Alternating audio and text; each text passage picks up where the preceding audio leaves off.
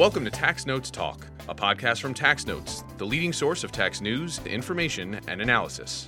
Welcome to the podcast. I'm David Stewart, editor in chief of Tax Notes Today International. This week, Pillars Progress. We're checking in again on the OECD's two pillar project to reform the taxation of multinational companies. Despite ongoing challenges, the inclusive framework on base erosion and profit shifting continues to make progress toward a final design for implementation. In a minute, I'll be joined by Tax Notes chief correspondent Stephanie Soong to talk more about where things stand now and where we expect them to go. Later in the episode, we'll hear from Tax Notes state author Namita Yadav about her column, Tax Matters of Life and Death. But first, Stephanie, welcome back to the podcast. Hey, thanks for having me. So, before we really dive into things, could you give our audience a bit of a refresher on what the two pillars are? Yes. So, the two pillars this refers to uh, a plan that the OECD sort of brokered among 137 countries. It was meant to follow up on Action 1 of the OECD Base Erosion and Profit Shifting Project, uh, which dealt with addressing the tax challenges of the digital economy. So the two pillars was basically an overhaul of the international tax system it does two separate things. Pillar one would revise profit allocation nexus rules to give market jurisdictions a new taxing right called Amount A over some portion of multinational corporate residual profits that are tied to sales in a market jurisdiction. You know, that's where the consumers are located. Pillar one also has Amount B uh, that provides a fixed return for baseline marketing and distribution activities in market jurisdictions in line with the arm's length standard. And it also includes dispute resolution and prevention mechanisms for tax certainty for Amount A and issues related to Amount A. So, Pillar One is widely seen as part of the plan that will address the taxation of digital activity. It also requires countries to withdraw unilateral measures like digital services taxes that they may have adopted in the absence of a multilateral solution to tax digital activity. It also prevents countries from introducing new measures, the new such measures.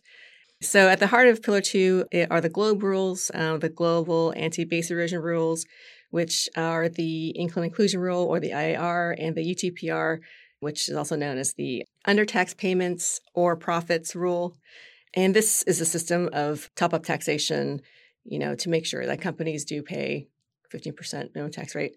And Pillar 2 also includes the uh, subject to tax rule. That's a treaty based rule under which source jurisdictions can impose a top up withholding tax on some related party payments that are taxed below a nominal rate of 9%. And as I've talked about before on this podcast, uh, nearly all of the 140 some members of the inclusive framework had agreed in 2021 that they would adopt these two pillars. Okay, so this project has been going on for, for quite some time now. I understand there's been some major changes since we last talked about it in July. Could you tell us what's been going on? Yes, so not so much changes, major changes of the project itself, but for uh, the team behind it. So everyone knows that Pascal Saint-Amans, he was the director of the um, OECD Center for Tax Policy Administration. He unexpectedly announced in September that he was stepped down as the director of the CTPA. At the end of October, he decided he would take a job elsewhere. Um, and now he's at the Brunswick Group, which is a global advisory firm and now Grace Perez Navarro, who was formerly deputy director, is now the director of the CTPA. So that's kind of interesting. You know, uh, Pascal had been in this role for, you know, over 10 years and was the one who really got um, the BEPS project and the BEPS 2 project going. So I'd asked him, you know, why now? Because it seems like a lot of people were asking him, you know, why now. It sounds like you're going to jump ship because it's sinking, you know. But he insisted that it was because he, he had been thinking about leaving for a while, but just hadn't had a chance. And now that the pillars seem to be pretty stable and the work is, you know, still going and he felt it was time to go and get fresh blood in. So Grace Perez Navarro will be um, director until uh, March next year, and then she'll retire. And it's still unclear who will take over as director after she leaves. All right, so for getting into the details, why don't we start with Pillar 2? As I mentioned, we talked about this back in July. So, what have been the updates since then? So, at the OECD, uh, the Secretariat and Working Party 11 are continuing to work on what they call the Globe Implementation Framework. They hope to get that out by the end of the year. This framework includes things like safe harbors, administrative guidance, standardized return forms, things that MNEs, in scope MNEs would need to comply with these rules once countries start adopting them. And the OECD is also trying to get out the subject to tax rule, I think by the end of the year as well, if I'm not mistaken.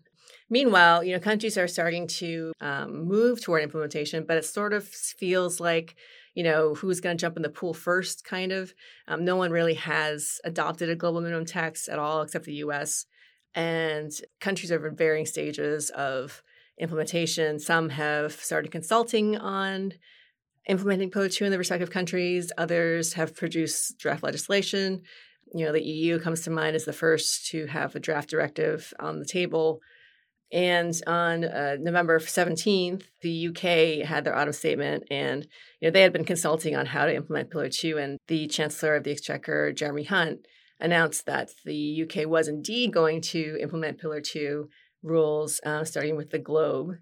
So he announced during the autumn statement that the UK would legislate for the income inclusion rule, the IIR, in the Spring Finance Bill 2023 and they'll also adopt a qualified domestic minimum tax, which countries are allowed to adopt. These minimum taxes would take effect before the income inclusion rule.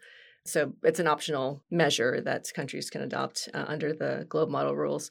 So the UK announced that it would also produce UTPR legislation so the rule takes effect no later than the account period beginning on or after December 31st, 2024, which really means the UTPR would take effect in 2025. So you know, there is some stuff moving. I mean, there there are countries moving. It's just a matter of who's going to go first. Support for this podcast is provided by SafeSend. The lack of qualified candidates continues to cause issues in the profession, but progressive firms are empowering admin with tax automation software to do the heavy lifting. The SafeSend suite will save your admin staff hours on assembly, delivery, and e signing of tax packages, saving money and making staff happier. And your staff deserve the sweet life this coming busy season.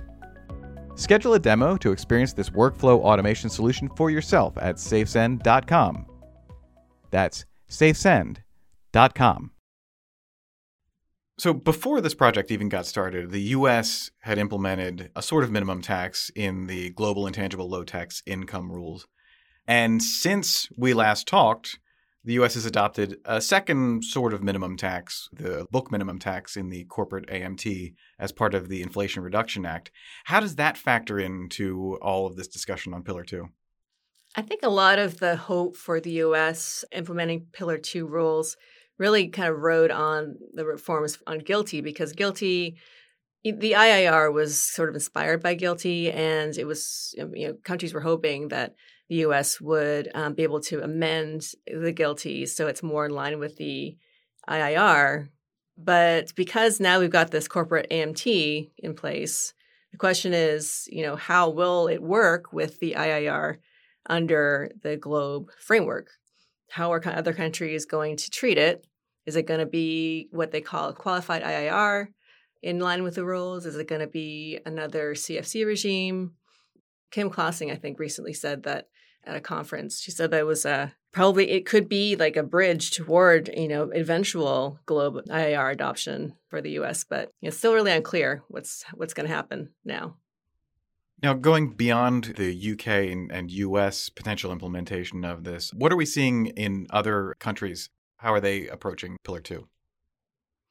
A lot of countries like uh, Switzerland, Canada, Singapore, uh, Jersey, they're all consulting on how their respective countries should adopt uh, the globe rules. The only block of countries that has actually produced any kind of draft legislation that is sort of complete is the EU. Uh, as you know, the EU produced a directive, a draft directive in December 2021 on the globe rules, but they've had a lot of trouble getting uh, unanimity on this directive because, as you know, the EU needs all member states to be on board with a tax directive and Hungary is still its sole holdout, and that has been a bit of a problem for the Commission and for the EU Council um, because I really want to get Pillar 2 and the Globe off the ground. There are five EU countries, including Germany and France. They said that they would go ahead anyway if Hungary continued to hold out and sort of do an enhanced cooperation kind of type of thing. Enhanced cooperation means that uh, you know a group of member states can can go ahead with uh, a tax directive as long as a, a minimum of nine are on board. So we'll have to wait and see what happens with that. Uh, meanwhile, the U.S. actually announced recently that it would uh, cancel its uh, treaty with Hungary, citing Hungary's you know opposition to the Globe Directive, uh, the Pillar Two Directive in the EU, and that has riled up some uh, Republican lawmakers actually in the U.S. A bunch of Republican lawmakers uh, actually sent a letter to Treasury saying that the U.S. should reverse its stance on canceling the treaty with Hungary you never mind the fact that uh, you know the the um, Hungary U.S. treaty that is going to be canceled is going to be canceled anyway because there is a pending uh, new Hungary U.S. treaty that has not been approved yet in the Senate. So a lot of threads to unspool here because uh, Pillar Two is uh, really the one pillar that has been ramping up in terms of uh, action. Well, speaking of action, what are we expecting next on Pillar Two? I'm waiting for the OECD to release their implementation framework for the Globe rules, uh, as well as the STTR. And I am just waiting to see, you know, which other countries are going to be the first to take the plunge, really. We'll see what happens. All right. Well, then turning to Pillar One, what's been happening since we last talked about that? So, Pillar One isn't getting as much attention these days as Pillar Two, just because Pillar One seems to be more of a far fetched prospect in terms of implementation, which I guess is sort of fair because you know a lot of the rules, even though countries have agreed to implement it, a lot of the rules have not been finalized yet. So the OECD has been hard at work, you know, producing public consultation documents for draft Amount A rules. So in July, they produced a public consultation draft on Amount A rules and held a public consultation meeting in September in Paris. And then they produced another public consultation document on draft administration rules and tax certainty aspects of Amount A and issues related to Amount A. So that consultation just closed and uh, comment letters have been published. So I don't know when that consultation meeting will happen, but I would expect that um, to take place at some point. Meanwhile, you know, G20 finance ministers and leaders uh, continue uh, to push ahead with Pillar One and Pillar Two. Recently, the G20 leaders they had a meeting in Bali, and in their declaration, they you know reaffirmed their commitment to both pillars and actually called on countries to you know to sign on to the multilateral convention that's needed to implement the Pillar One um, Amount A rules when those rules are ready. So the OECD is currently working on uh, producing that uh, multilateral convention, and they're hoping to get it ready for countries to sign by mid 2023.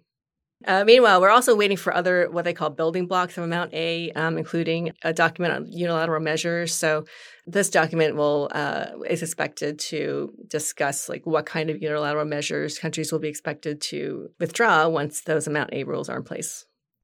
Now, you alluded to this before, but, but Pillar 1 does seem to be a much heavier lift than Pillar 2.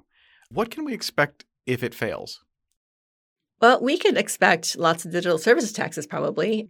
You know, uh, digital services taxes are sort of like the boogeyman in the room. All countries don't want digital services taxes, especially the U.S. The U.S. is Republicans and Democrats can agree on one thing, and that's that digital services taxes are bad.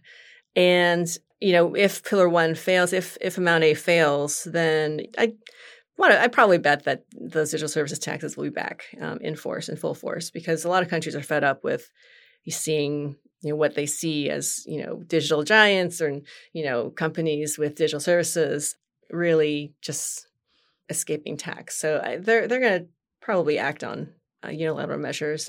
You know, and that brings up the question of, up about like whether we'll see more trade disputes over digital services taxes. And already we're kind of seeing some action toward that direction because the USTR, the, the U.S. Trade Representative, has been consulting on, you know, um, the Kenya trade deal with, you know, and had a public consultation, um, and some, you know, trade groups have been, you know, bringing up this idea again that, you know, as a condition of the new Kenya-U.S. treaty, trade treaty or trade agreement, they should drop their digital services tax.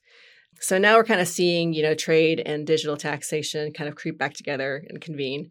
Um, so I would expect more trade tensions to restart um, if Amount A fails. Also, the UK Public Accounts Committee is supposed to hold a hearing on the UK DST on December 8th. Just questioning HMRC and Treasury about like what the plan is for withdrawing these taxes um, if Amount A, Pillar One, Pillar One Amount A comes into effect. So, you know, digital service taxes for everybody. Support for this podcast is provided by the University of California Irvine School of Law Graduate Tax Program. Ranked number one on the West Coast and number five nationwide, this top ranked innovative program prepares students to practice tax law at the highest level, in the U.S. and abroad. Featuring a low student to faculty ratio, cutting edge technology instruction, and dedicated career support, UCI's graduate tax program helps prepare students for a future in tax law. Program graduates are placed in top tax related industries, practicing law in many major U.S. cities. Applications are open now. For more information, and to apply to this highly selective program, visit law.uci.edu slash gradtax. That's law.uci.edu slash gradtax. Well, uh, then stepping back for the bigger picture, is there any sense of when this entire project is going to be finished? This is a very good question. I would guess that this will never end, which is good for me because I can write about it all day long. But you know, I, I really seriously, I think that um, that there is really no. I think there's.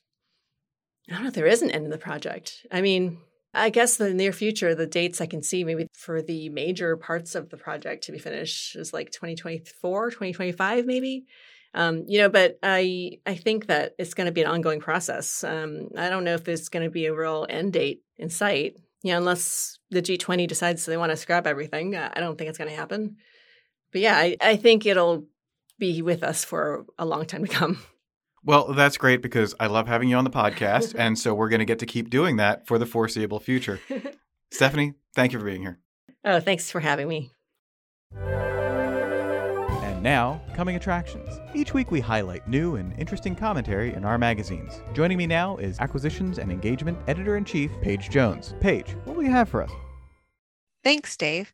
In Tax Notes Federal, Bora Boskert and Michael Bauer examine the taxation of bridge convertibles.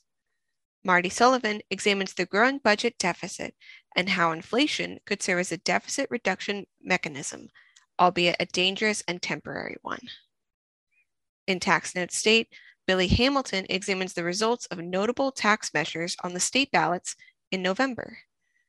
Justin Atwood and Brooks Poole examine the effects of different state income tax laws on NFL players' contract negotiations.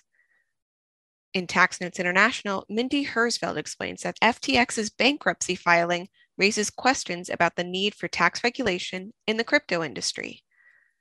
Wolfram Richter and Stefan Weber proposed a better approach to the Amount A double taxation problem. In featured analysis, Roxanne Bland examines market based sourcing and where and how to determine the right market. On the opinions page, Joe Thorndike explains why the US debt limit should be abolished. And now, for a closer look at what's new and noteworthy in our magazines, here is Tax Note State Editor in Chief Jan Rausch Sender. Thank you, Paige. I'm here with Namita Yadav, a partner at Withers in San Francisco. Welcome to the podcast, Namita. Thank you very much, John. Let's chat about your Tax Note State column, Tax Matters of Life and Death, and your most recent article, To PTE or Not to PTE Estate Planning and SALT PTE Elections, which you co authored with Mark Mullen of Schartz's Friese. What factors should come into play when deciding whether to PTE? Well, you know, it is always a philosophical question, but beyond the philosophy of it, I think there, there are a couple of different things, right? Like, first and foremost, there, there have been numerous other articles that have been written on the broader income tax implications of a PTE election, right? What we were trying to focus on was more about the estate tax, which has not really been thought about as comprehensively. I think like people have had you know, like sort of passing thoughts of, but wait, what if the PT is owned by, uh, you know, like different types of trust that was set up, you know, using estate planning techniques to do wealth transfer, right? And that is what we were really trying to think about more in depth to say, well, actually, if you just do a PTE election and your and a lot of you know your family limited partnerships type entities uh, or family LLCs whichever ones tend to have you know quite basic type of partnership provisions. They're not providing for things like special allocations or you know any type of mechanisms by which you can actually preserve the reason why you put the PTE under your grantor trust, which was to actually keep the grantor paying the income tax. So this doing this is actually undercutting that. So I think the factors are numerous, right? Like you have to take the overall income tax savings, which is somewhat more of a complex decision than you know just oh if the entity pays tax it is just per se a win right? Like sometimes when i've spoken to you know uh, various accountants they have told me that when they actually run the numbers they find that this tax savings might not be as you know as big as they might have originally thought or the client might have thought. So i think as always you know like really having a, a comprehensive grasp of this is what the true you know tax benefit is and then offsetting that by okay well what is the cost on say the estate tax side? And then coming up with a solution which can actually kind of thread the needle Absolutely. I appreciate you highlighting the several factors and the unique perspective this article brings to the conversation. And you are right, this certainly is not the most common discussion when we talk about PTEs. That's why I think it's so valuable. Now, I was thrilled to launch your column, Tax Matters of Life and Death, in July. How did you choose your column name? Well, isn't tax always about life and death? yes. How many clients? That... No, um, I think so. You know, I work with you know families, individuals to do you know both estate tax and income tax planning. So to me, it is a matter of death right? Like a state tax wouldn't really, let's face it, it wouldn't really matter if people didn't die. So it is a matter of death, but also of life. You don't want to just, you know, and, and I think that some of the things that I've talked about in various articles, like the PTE article, as well as the Exodus from California, all try to take into account like this weighed approach, right? Like at the end of the day, it is about optimizing. So it is a tax matter of life and death, right? You're trying to optimize between various types of taxes. You know, you don't want to yank on one lever too hard without actually thinking through these other aspects that will also affect the individual's taxes. Mm, absolutely. And this is why I am so thrilled to have you join me and this new column. Now, would you care to share hints on what's to come in your next article? So as you know like I, I always have like five different things that i always want to talk about but i think one of the things that i've been thinking more you know interestingly about you know like as you know i work and you know my practice is based in in california for the most part but california is a very interesting area like uh, in the bay area especially because you do have people who are you know a good chunk of the folks here uh, may have cross-border issues, right? Like they may not be U.S. citizens, or they might have family that is not U.S. citizens. So even when you're looking at a state matter, you're actually overlapping different and very interesting tax concepts because it can have a multitude of effects, right? And fascinatingly, California doesn't necessarily actually follow the US tax treaties. So even if you have certain tax benefits that might apply on a treaty with the country, the state can still go ahead and do its own taxation. And to me, that is just like, you know, it's almost like its own microcosm. So you're you're actually dealing with federal tax and cross-border. And it is a good chunk of my practice, but I think one of the sort of like recent developments that might bring light to this is you know, when you have celebrities moving to California, like for example, certain ex-members of the of the um, UK royal family. Like, what are the implications there? You know, how can one think through all of these myriad of you know crossing over taxes? Thank you so much for joining me today, Namita. It's always a pleasure to catch up. Before I let you go, where can listeners find you online? Oh, thanks. I mean, it is always a pleasure to chat with you about tax and all other things of life and death. But uh, online, you know, other than, of course, the tax notes publications, which the archives are always available, my firm Withers also puts up our articles and we also put them out on LinkedIn. I usually, you know, like to put a little link of the article in my own LinkedIn profile. So that is also available that way and in the firm's LinkedIn, of course. Excellent. You can find Namita's article online at taxnotes.com and be sure to subscribe to our YouTube channel, Tax Notes, for more in depth discussions on what's new and noteworthy. Again, that's Tax Notes with an S. Back to you, Dave. That's it for this week. You can follow me online at TaxStew, that's S T E W, and be sure to follow at Tax Notes for all things tax. If you have any comments, questions, or suggestions for a future episode, you can email us at podcast at taxanalyst.org. And as always, if you like what we're doing here, please leave a rating or review wherever you download this podcast. We'll be back next week with another episode of Tax Notes Talk. Tax Notes Talk is a production of Tax Notes. You can learn more about us by visiting www.taxnotes.com slash podcast. When major media wants the straight story, they turn to Tax Notes. Thank you for listening, and join us again for another edition of Tax Notes Talk. Tax Analyst Inc. does not provide tax advice or tax preparation services. Nothing in the podcast constitutes legal, accounting, or tax advice. A full disclaimer is included in the transcript.